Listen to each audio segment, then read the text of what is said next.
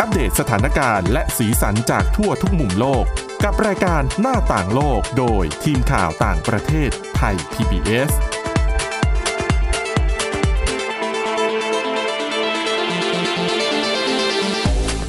สวัสดีค่ะ ต้อนรับคุณผู้ฟังเข้าสู่รายการหน้าต่างโลกนะคะ อัปเดตสถานการณ์เรื่องราวและสีสันจากทั่วทุกปุ่มโลกกับทีมข่าวต่างประเทศไทย PBS เช่นเคยนะคะ ติดตามฟังกันได้ทุกที่ทุกเวลาผ่านทางพอดแคสต์ ค้นหาคำว่าหน้าต่างโลก หรือไปที่ www.thaipbspodcast.com ค่ะ วันนี้อยู่กันกับคุณทิพตะวันธีรนัยพงษ์และดิฉันวินิษฐาจิตกรีค่ะ สวัสดีค่ะ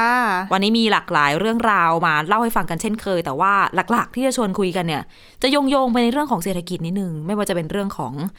การส่งออกข้าวของอินเดีย แล้วก็กับอีกเรื่องหนึ่งที่ร้อนมาสักพักหนึ่งที่อยากจะเอามาเล่าให้ฟังกันก่อนเนี่ยก็คือสถานการณ์เกี่ยวกับการประท้วงของบรรดา คนขับรถบรรทุกในเกาหลีใต้ค่ะ ปีนี้มีการประท้วงของกลุ่มคนขับรถบรรทุกหลายที่แล้วนะอ๋อย้อนนึกไปถึงแคนาดาเว็บแรกที่อ่านข่าวนี้ก็รู้สึกว่าเป็นคำว่า trucker เนาะค่ะบรรดา คนที่ประกอบอาชีพขับรถบรรทุกเป็นสหภาพ เครือข่ายคนขับรถบรรทุกขนส่งสินค้าต่างๆเนี้ยแต่ว่าจุดประสงค์ในการประท้วงเนี่ยค่อนข้างจะแตกต่างกันโดยสิ้นเชิง อ่าถูกอืมเพราะว่าที่แคนาดาเป็นเรื่องเกี่ยวกับโควิด -19 เนาะค่ะ แต่ของเกาหลีใต้เนี่ย จริง ๆ ก็เกี่ยวนิดนึง สหรัฐอเมริกานิดนึงก็มีนะ อ๋อใช่ ที่เรียนแบบการประท้วงที่แคนาดาอ่าเป็นนิวซีแลนด์ก็มีที่ฉันจำไม่ผิด หลายใช่ประเทศใช่เพราะตอนนั้นเนี่ย แคนาดาจุดประเด็นไปทั่วโลก ก็ต้องบอกว่าแบบกระแสเนาะเกิดขึ้นตามๆกันไปแต่เกาหลีใต้ไม่เกี่ยวกันใช่ไหมอืมเกี่ยวนิดเดียว เพราะค่ะว่ามันมีความเชื่อมโยงกับเรื่องของเงินอุดหนุนในช่วงโควิด -19 แต่ว่าไม่ได้เกี่ยวกับการระบาดเหมือนกับที่ประเทศต่างๆ ที่คุณทิพย์ตะวันไล่ให้ฟังมาค่ะนะคะ โดยการประท้วงเนี่ยค่ะ ต้องย้อนไปตั้งแต่ 7 มิถุนายน เกาหลีใต้เนี่ยนะขนาดเศรษฐกิจเขาอันดับใหญ่ที่สุด อันดับที่ 4 ของเอเชียนะคะค่ะและ เราก็รู้กันเขามี เป็นแหล่งผลิตสำคัญของหลายสิ่งหลายอย่างอืมโดยเฉพาะในด้านอิเล็กทรอนิกส์อ๋ออย่างแน่นอน ยี่ห้อโทรศัพท์มือถือที่เป็นยี่ห้อของ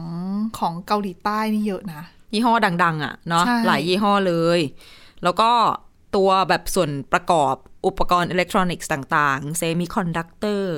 แบตเตอรี่ค่ะทั้งเดี๋ยวนี้อะไรอะไรคืก็ใช้แบตเตอถ้ารี่ไม่ใช่ไม่ใช่ไต้หวันก็มีนี่แหละเกาหลีใต้ในเอเชียนะอ่าที่เยอะๆอะ ใช่ แล้วทีนี้เกิดอะไรขึ้น มูลค่าความเสียหายของการ อันนี้ต้องบอกว่าเป็นข้อมูลจากทางกระทรวงอุตสาหกรรมของเกาหลีใต้นะ ที่ดูผลกระทบจากการปิดประท้วงหยุดงานของบรรดาคนขับรถบรรทุกเนี่ย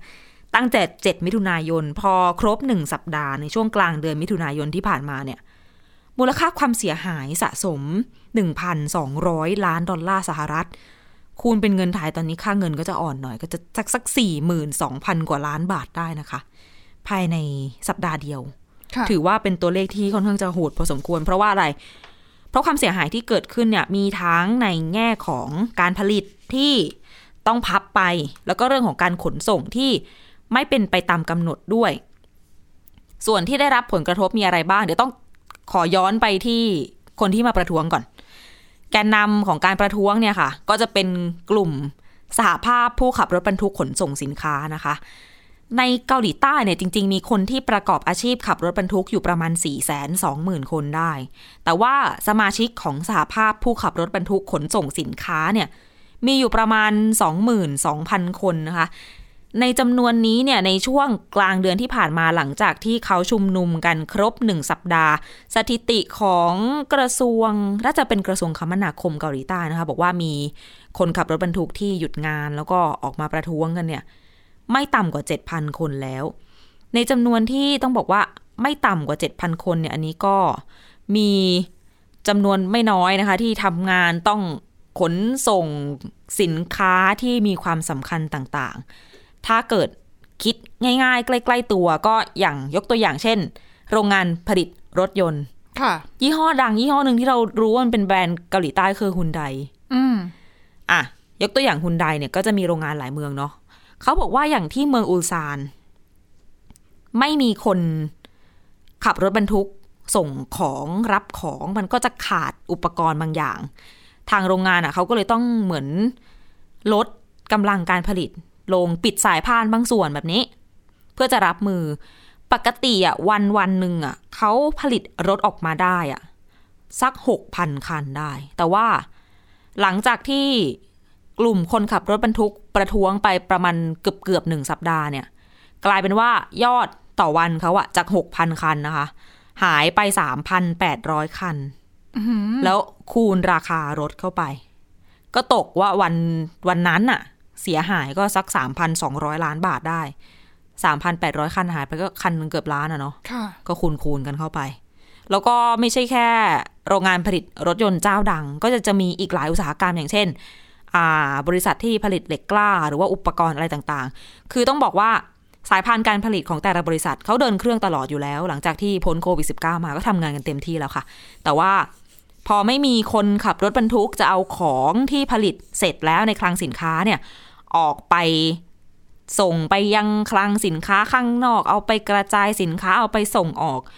เกิดอะไรขึ้น คลังสินค้าของทางโรงงานผู้ผลิต เต็มล้นนะคะค่ะเต็มล้นทางโรงงานก็ต้องมาเบรก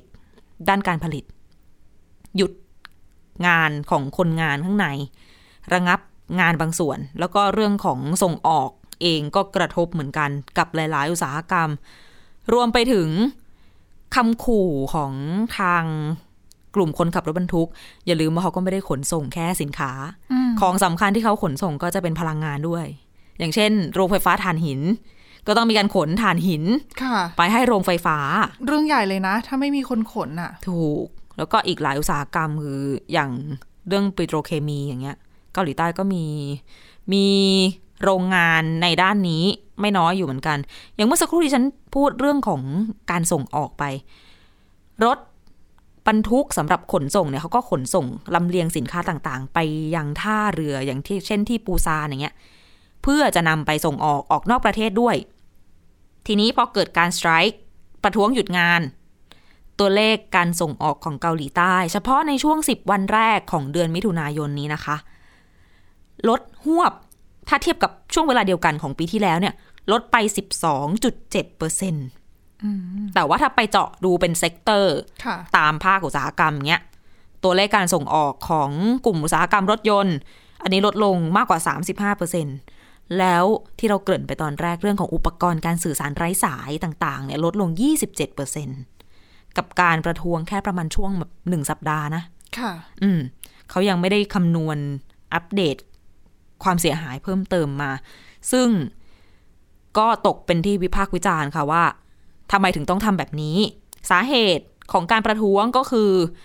คนขับรถบรรทุกเนี่ยเขาต้องการให้ภาครัฐ ให้รัฐบาลเกาหลีใต้ชุดใหม่เนี่ยภายใต้การนำของยุนซอกยอลเนี่ยเพิ่งขึ้นมาเลยนะก็เจองานหินเลยหรือเปล่า ยังไม่ถึงสองเดือนดี ใช่พฤษภาคมนะ อืมก็งานหินจริง เพราะว่าเขาอยากจะให้ประกันรายได้ขั้นต่ำของกลุ่มคนขับรถบรรทุก เพราะว่าอะไร เกาหลีใต้เนี่ย ตั้งแต่มีโควิด -19 เขาก็ออกมาตรการให้เงินอุดหนุนช่วงโควิด -19 แล้วไอ้เงินก้อนเนี้ยที่จะอุดหนุนอะเขากำหนดเอาไว้ว่ามันจะหมดอายุอุดหนุนกันไปถึงสิ้นปีนี้ค่ะเขาก็เลยกลัวว่าพอพ้นสิ้นปีนี้ปุ๊บเขาต้องเจอกับอะไร แต่ว่าในแง่หนึ่งรัฐบาลมองหรือเปล่าว่า ว่าโควิด -19 มันเริ่มเริ่มซาแล้ว แล้วก็ใช่ใช่เศรษฐกิจมันเริ่มมาเปิดแล้ว ในมุมนั้นก็นะเลยเข้าใจรู้ได้สึกว่า การอุดหนุนควรจะลดลงหรือเปล่า ใช่ก็คือ แล้วก็อีกอย่างหนึ่งที่รัฐบาลเกาหลีใต้ให้เหตุผลเนี่ยก็คือว่าเอ่อมาตรการอุดหนุนอันเนี้ยค่ะ มันไม่ใช่มาตรการที่ออกโดยรัฐบาลแต่ฝ่ายเดียวมันเป็นสิ่งที่คล้ายๆกับเป็นร่างกฎหมายที่ต้องไปผ่านรัฐสภาค่ะ ดังนั้นการปรับแก้เนี่ยมันก็จะต้องไปผ่านสภการพิจารณาเหมืนเดิมอีก มันไม่ได้ปุบปรับสั่งได้เลยอย่างเรื่อเงี้งยของงบประมาณมันก็ใช้เวลาพอสมควรนะ กับเรื่องของการต้องไปผ่านเป็นกฎหมายในสภาอีก ใช่ แล้วอย่างที่คุณบอกว่าอะโควิด -19 มันจาง มันแทบจะหายไปแล้วนี่ หมายถึงค่ะว่าเราเราเริ่มตัวกโรลับคมาอะเป็ไม่นได้ปกหายหรอกติใช่อ่าแต่ว่าเราอะกลับมาใช้ใช้ชีวิตชีวิตได้อย่างปกติอืมแต่อย่างหนึ่งที่ไม่ปกติลืมไหม คือ ค่าครองชีพไง โอ้ถูใช่กไหมลืมดิฉันลืม จริงสงครามรัสเซียยูเครนและปัญหาคื อออะไรต่างๆราคานามันนาเพิ่มขึ้นมาตั้งแต่ก่อนหน้านี้แล้ว ใช่ แต่สงครามเนี่ยมันยิ่งทำให้ถ้าสถานการณ์มันยิ่งย่ำแย่โดยเฉพาะอัตราเงินเฟ้อนะคะค่ะคือเงินทุกวันนี้เราถืออยู่หนึ่งร้อยบาทก็จริงอะแต่ค่ามันลดลงนะ มันไม่ถึงหนึ่งร้อยนะ เราลดลงอย่างต่อคเนื่วอบงเลยนะนะคะเออยังไม่มีทีท่าว่าจะดีขึ้น แล้วนี่แหละค่ะ คือสิ่งที่บรรดาคนขับรถบรรทุกเขาบอกว่าเขากลัวว่า ถ้าไม่มีการประกันรายได้ขั้นต่ำของเขาเนี่ยจะเกิดอะไรขึ้น ที่เขาต้องออกมาทำกันขนาดนี้เนี่ยนะเขาถึงกับพูดว่ามันเป็นการออกมาต่อสู้เพื่อชีวิตความเป็นอยู่ของเขา เพราะอะไร เพราะคุณคิดดูน้ำมันแพง ค่าครองชีพเพิ่ม เอาง่ายๆอะซื้อข้าวซื้อปลาเข้าบ้านอะมันเพิ่ม เงินเดือนคนขับรถบรรทุกที่เกาหลีใต้ดิฉันลองคูณดูเงินวอน คูณเป็นเงินไทยน่าจะได้เดือนหนึ่งอะสักแปดหมื่นบาทได้ ฟังดูเยอะมากนะ แต่ว่าค่าใช้จ่ายเขาก็เยอะมากใช่ เพราะว่ามันก็ทุกอย่างมันเพิ่มอะซื้อข้าวซื้อปลาเข้าบ้าน แล้วก็เขาขับรถบรรทุก ค่าน้ำมันที่เขาต้องขับอะมันแพงขึ้นในด้วยเกาหไงลีกินหนึ่งมื้อหนึ่งก็สองสามร้อยแล้วนะ คือถ้าตีเป็นเงินบาทน่ะ ใช่ไหมใช่ ดิฉันไม่ค่อยถนัดกับการคำนวณเงินวอนเท่าไหร่ ดิฉันนี่คิดคูณตามแล้วจะคูณงงๆรอไว้เลย เซียน เนื่องจากเวลาไปเดินทางไปเที่ยวหรือว่าทำงานเราต้องมีการคำนวณค่าใช้จ่ายค่ะคูณรอไว้เลยค่ะมือหนึ่งประมาณเท่าไหร่อืมก็คือมันก็คือแพงค่ากว่าบ้านกินเราแหน่ะละวันหนึ่งต้องบวกไปเลยมีเลยหนึ่งพันในกระเป๋าหนึ่งพันบาทอืมเผื่อเอาไว้ นี่คือแบบสำหรับอาหารสามมื้ออย่างนี้ใช่ไหมใช่หนึ่งคนนะสามมื้อ แต่อันนี้คือไปกินนอกบ้านไงถ้าซื้อมาทำเองแบบคนเกาหลีอาจจะได้ราคาถูกกว่านั้น อ่า แต่ยังไงก็ถ้าคุณเป็นคนที่ใช้แรงงานทำอยู่ที่นั่นน่ะ ค่ะ คุณก็ต้องมีทั้งคุณไม่ใช่มีแค่ค่ากินอย่างเดียวไงใช่ค่าบ้านค่าน้ำค่าไฟค่าเน็ตค่าโทรศัพท์ถูกต้องค่าเดินทางนี่แล้วนี่คร่าวๆนะ ถ้าคุณมีครอบครัวมีภรรยาที่ถ้าเกิดไม่ได้ทำงานอย่างเงี้ยอืมลูกที่ไปโรงเรียนอย่างเงี้ย ค่ะโอ้โหมีเท่าที่ดิฉันอ่านมาคือบางคนแบบภรรยาก็ทำงานนะ แต่ว่า รายได้ของภรรยาก็ก็ไม่ได้ไม่ได้เยเยอะอะอ่าก็เลยเหมือนเขาอะเป็นกำลังหลักของครอบครัวดังนั้นสำหรับเขาเนี่ยมันจึงเป็นการต่อสู้เพื่อชีวิตความเป็นอยู่ เพราะว่าอะไรเหตุผลที่เขาให้เนี่ยฟังแล้วสะเทือนใจพอสมควรค่ะ อย่างอะภาระของเขาอะอย่างน้ำมันแพงเขาก็ยังต้องขับรถใช่ไหมอืมก็ยังต้องมีต้นทุนที่สูงอยู่ ทีนี้เขาบอกว่า เอ่อค่าครองชีพที่มันเพิ่มแบบเนี้ยถ้ามองดูอะถ้าวันหนึ่งไม่มีการประกันรายได้ขั้นต่ำของเขาอะ เขาแทบจะไม่รอดเลยนะ เหมือนกับจะอยู่ยังไงต่ออะนี่คือไม่มีหนี้นะคะอะเราไม่ได้พูดถึงหนี้ด้วยนะใช่คือถ้าเป็นซึ่งคนใครที่ๆก็มีมีหนี้สินอยู่เนี่ยอืม โอ้ยิ่งหนักเข้าไปใหญ่นะ ใช่ แต่แต่อะไรที่น่าสนใจคือเขาบอกว่านายทุนน่ะ ธุรกิจใหญ่ๆอะคอสหรือว่าต้นทุนเพิ่มก็จริง แต่สุดท้ายก็ผลักภาระไปให้ผู้บริโภคตลอดถูกไหม อ่าพอขึ้นราคาสินค้าได้ ใช่แล้ว แล้วผู้บริโภคนั้นก็คือคนขับรถบรรทุกเหล่านี้ด้วยใช่ไหม ถูกต้องอะนั่นแหละ มันเป็นลูกโซ่นะ แล้วมันก็ปัญหามัมันวนๆด้วยนะ คือไม่ใช่ปัญหาที่เกิดขึ้นไม่ได้เกิดขึ้นแค่ในเกาหลีใต้ที่เดียวด้วยนะคะค่ะ หลายประเทศทั่วโลกเจอแบบเนี้ยลักษณะคล้ายๆกันหมด แล้วก็ปัญหาที่เกาหลีใต้เนี่ยต้องบอกว่า ไม่ได้สร้างความกังวลแค่เฉพาะเกาหลีใต้ที่เราไล่ให้ฟังไปว่าเรื่องของแบบอะอุปกรณ์อิเล็กทรอนิกส์ อุตสาหกรรม การผลิตรถยนต์แบตเตอรี่เซมิคอนดักเตอร์หรือว่าไม่ว่าจะเป็นเหล็กกล้า หรือว่าปูนซีเมนต์อะไรต่างๆเนี่ยซึ่งเกาหลีใต้ก็ผลิตไม่น้อย อีกเรื่องหนึ่งที่ผู้เชี่ยวชาญในระดับโลกกลัวก็คือว่ามันเป็นช่วงที่ช่วงนี้ห่วงโซ่อุปทานในโลกเราเนี่ย เปราะบางข้าวยากหมากแพงค่ะอันนั้นขาดอันนี้ขาดใช่ไหมประเทศนั้นห้ามส่งออกอันนี้ประเทศนี้ห้ามเยอะด้วยนะอันนั้นไม่ใช่แค่ไม่กี่ประเทศอ๋อ แล้วสถานการณ์เกาหลีใต้แบบนี้เป็นยังไง มันจะไปยิ่งทำให้ของอะไรมันยิ่งหายาก มันก็จะยิ่งราคาเฟ้อ เงินเฟ้อเรื่องอะไรดัชนี ราคาผู้บริโภคต่างๆ โอ้โห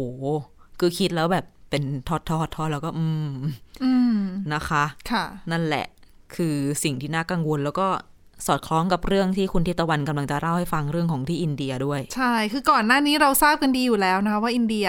สั่งห้ามส่งออกข้าวสาลีค่ะเออก็กระทบไปทั่วโลกนะคะ ดังนั้นเนี่ยก็เลยมีอีกหนึ่งเขาเรียกว่าความกังวลคือจริง ๆ อันเนี้ยยังไม่เกิดขึ้น แต่ว่ามันมีกระแสแล้วก็มีความกังวลเพิ่มมากขึ้น คือเขากลัวกันว่า อินเดียในฐานะเป็นผู้ส่งออกข้าวข้าวสารอะข้าวแบบข้าวที่เรากินอะค่ะ รายใหญ่นะคะของโลกข้าวรายสาลีก็ด้วยใช่ไหม ใช่ใช่อืมแต่ว่าข้าวสาลีระงับไปแล้วไงค่ะแต่อันเนี้ยเป็นเรื่องของข้าวไรซ์อะอืมอะอินเดียเนี่ยเป็นผู้ส่งออกรายใหญ่ที่สุดของโลกนะคะ แล้ว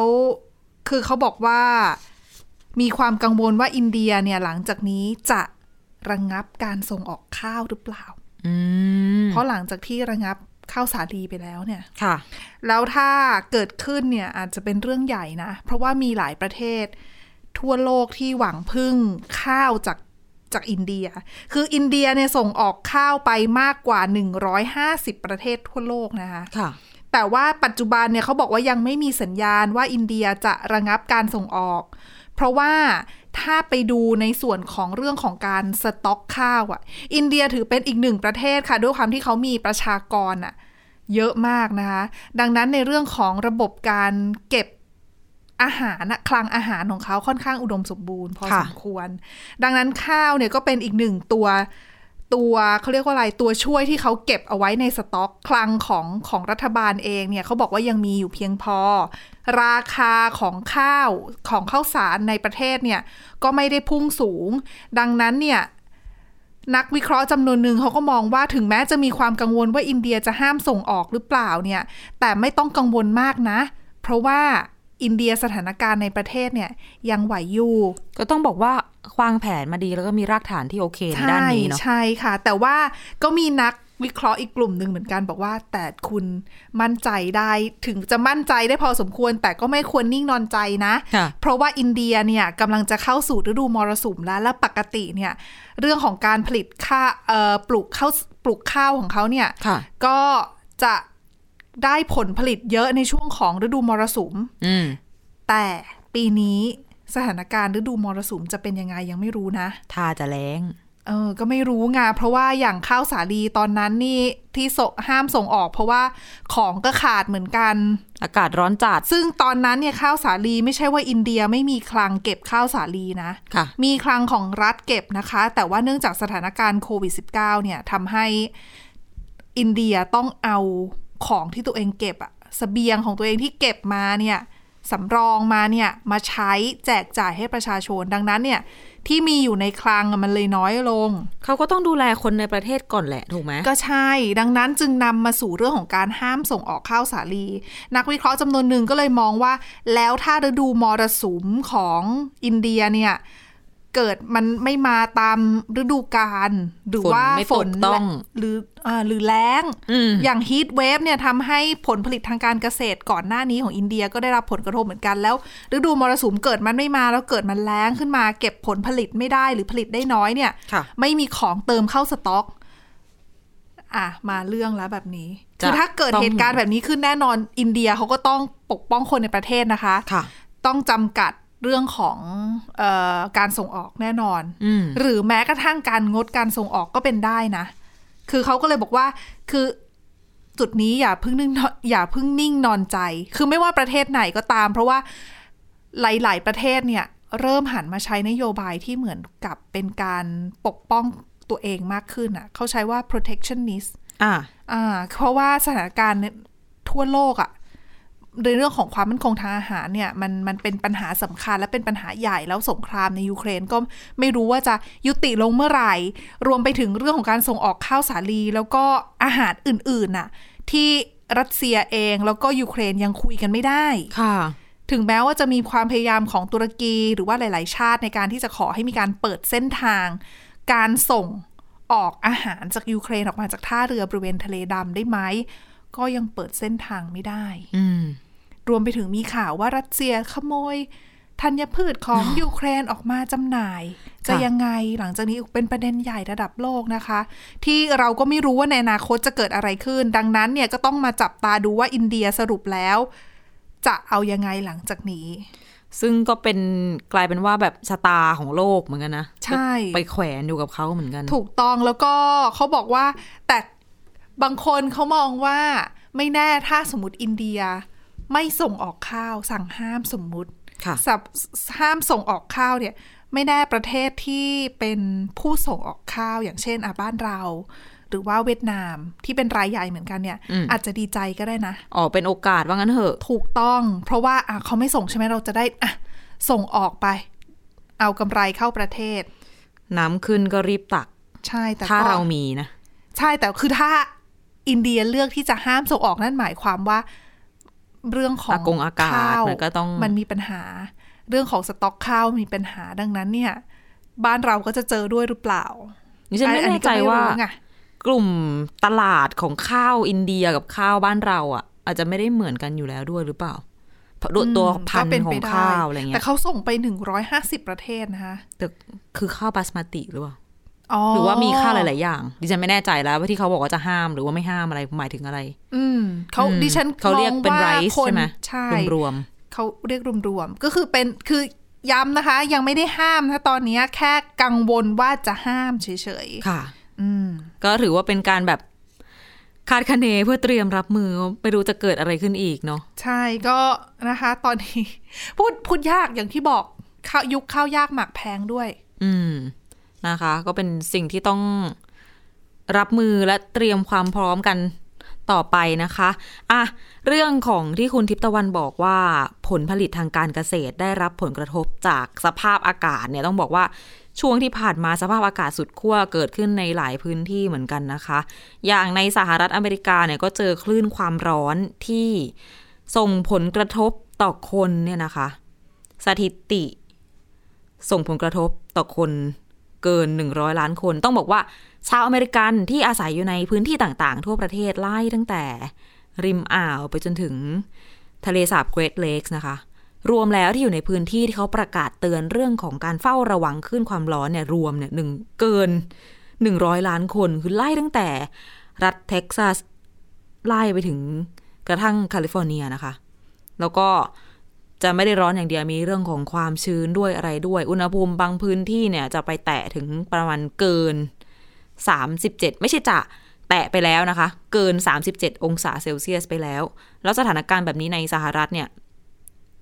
จะบอกว่าในอดีตก็ด้วยและในปัจจุบันก็ด้วยเพราะว่าล่าสุดก็มีรายงานไฟป่าขึ้นเหมือนกัน ก็ทำให้เกิดไฟป่านะคะ และสถานการณ์คล้าย ๆ กันนี้ก็เกิดขึ้นในฝั่งยุโรปด้วยเช่นกัน อย่างที่สเปนนะคะ ช่วงต้นสัปดาห์ที่ผ่านมาเนี่ยเผชิญสภาพอากาศสุดขั้วเหมือนกัน อุณหภูมิต้องบอกว่าสเปนเนี่ยจะเข้าหน้าร้อนอย่างเป็นทางการเนี่ยก็วันที่ 21 มิถุนายน ก็เหมือนกับอีกหลาย ๆ ประเทศในซีกโลกเหนือเนาะทีนี้อากาศที่ร้อนแบบสุด ๆ เนี่ย ดันมาถึงก่อนเป็นสัปดาห์แล้ว แล้วเขาเลยเรียกว่า พอไปย้อนดูสถิตินะคะ ถือว่าเป็นอากาศร้อนจัดที่มาเร็วที่สุด ในรอบกว่า 40 ปีก็คือช่วงต้นสัปดาห์ที่ผ่านมาเนี่ย บางพื้นที่คือทะลุ 40 องศาเซลเซียสไปแล้ว ร้อนเร็วกว่าปกติจะร้อนนานด้วยไหมเขายังไม่ได้บอกค่ะว่าจะร้อนนานไหมเขาบอกแค่ว่ามันจะแย่ลงอีกเพราะว่าน่าจะมีเรื่องของกระแสลมมีการพัดเรื่องของทราย แล้วก็ฝุ่นละอองขึ้นมาจากทางแอฟริกาทางทะเลทรายซาฮารา แล้วก็จะทำให้ในหลายพื้นที่เนี่ย อากาศร้อนเนาะกลุ่มความร้อนจากทางแอฟริกาเหนือเนี่ย จะทำให้อุณหภูมิเขาพุ่งสูงขึ้นอีก เดี๋ยวเจอพายุทรายแน่ๆเลยนะคะ ไม่แน่ใจว่าจะถึงขั้นพายุทรายไหมอืม อืม เพราะว่าอุณหภูมิตอนนี้บางที่ก็มีแตะ 40 ไปแล้ว 41 ไปบ้างแล้ว อย่างในมาดริดเนี่ย มีรายงาน 41 องศาเซลเซียสไปแล้ว กับอีกหลาย ๆ พื้นที่คาดว่าจะไปถึงสัก 43 องศาเซลเซียสค่ะแล้วก็ความร้อนอย่างในช่วงสัปดาห์นี้ก็ เท่าๆกับที่เขาเคยบันทึกไว้ตั้งแต่ปี 2524 ได้นะคะ ก็คือ 41 ปีเนาะ พูดถึงพายุทรายเมื่อสักครู่นี้ มีที่ที่เจอพายุทรายจริงค่ะๆอย่างที่อิรักในกรุงแบกแดดต้องบอกว่า ถ้าใครสนใจอยากเห็นภาพต้องลองเสิร์ชหาดูนะคะ คือในเมืองเนี่ย ถูกปกคลุมไปด้วยพายุทราย ซึ่งเราเห็นทยอยเห็นกันมาตั้งแต่ประมาณเดือนที่แล้วแล้วล่ะ ที่บางวันก็คือเหมือนกับภาพของการขับรถบนท้องถนนของเขาเนี่ย ยากลำบากจะขับได้ยังไงอะเขายังขับกันอยู่นะคุณโอ้เหรอดิฉันเห็น แต่ว่าก็คือคุณตำรวจอะต้องออกมาช่วยโบก คือบางจังหวะมันพอจะเห็น แต่ทัศนวิสัยมันก็ค่อนข้างจะสั้นมาก อันตรายมากเลยนะคะ แม้กระทั่งคนโบกเองดิฉันว่าเนาะ เสี่ยงคือในเมื่อถ้าสมมุติว่าเกิดอยู่ๆวืดพัดลมพัดทรายมา แล้วคนขับรถเขามองไม่เห็นขึ้นใช่มาใช่แล้วคุณไปยืนโบกรถอยู่ตรงนั้นเนี่ยอันตรายอันตรายจงจริง ซึ่งพายุทรายถล่มอิรักในช่วงตั้งแต่เดือนเมษายนที่ผ่านมาจนถึงตอนนี้เนี่ยสิบลูกได้แล้วนะคะโอ้โหและผลกระทบที่เกิดขึ้นคือคนจำนวนไม่น้อย ล้มป่วยนะคะ สถิติของกระทรวงสาธารณสุขอิรักบอกว่ามีชาวอิรักหลายพันคนแล้วนะที่ต้องเข้า โรงพยาบาล เพราะว่าเจอปัญหาเกี่ยวกับระบบทางเดินหายใจรุนแรงเลยทีเดียว เดือนพฤษภาคมเนี่ยมีรายงานผู้เสียชีวิตอย่างน้อยหนึ่งคน ปกติพายุฝุ่น โอเค อิรัก ประเทศทะเลทรายแถบนี้เจออยู่แล้วนะคะ ตามฤดูกาลแต่ว่าต้องบอกว่าความถี่ที่ฉันบอกไปเดือนสองเดือนเนี่ยมันเป็นสิบครั้งแล้วเนี่ยค่ะผู้เชี่ยวชาญก็ต้องกุมขมับกันนะคะ วิตกถึงผลกระทบเกี่ยวกับเรื่องของความแห้งแล้ง แล้วก็แน่นอน สุขการภาพเปลี่ยนแปลงสภาพภูมิอากาศโลก สุขภาพของประชาชนด้วยนะ ใช่แล้วผลกระทบทางการเกษตรก็ต้องได้รับผลกระทบหนักเหมือนกันเนี่ยมันโยงกันไหมที่เราบอกว่ามันแห้งมันร้อนอืมพายุทรายอะไรต่างๆ เนี่ย โลกเรากำลังจะเปลี่ยนไปนะอาจจะเป็นอีกเรื่องหนึ่งที่ต้องมาเตือนใจว่าเราต้องช่วยกันแหละดูแลเรื่องสิ่งแวดล้อมอะไรต่างๆ ก่อนที่มันจะสายเกินไปนะเพราะถ้าไปแล้วเนี่ยแก้ไม่ได้นะคะ ตอนนี้ก็สายแล้วนะ แต่ว่า อืมก็อยังย่าให้มันแย่กว่านี้ ถูกต้องค่ะค่ะทำอะไรได้ก็ทำนะคะ และนี่คือเรื่องราวที่นำมาฝากกันสำหรับรายการหน้าต่างโลกค่ะ คุณผู้ฟัง ติดตามฟังเรากันได้ผ่านทางพอดแคสต์ค้นหาคำว่าหน้าต่างโลก หรือ w w w t h a i p b s p o d c a s t com นะคะ วันนี้เราสองคนและทีมงานทั้งหมดลาไปก่อน สวัสดีค่ะ สวัสดีค่ะ Thai PBS podcast. View the world via the voice.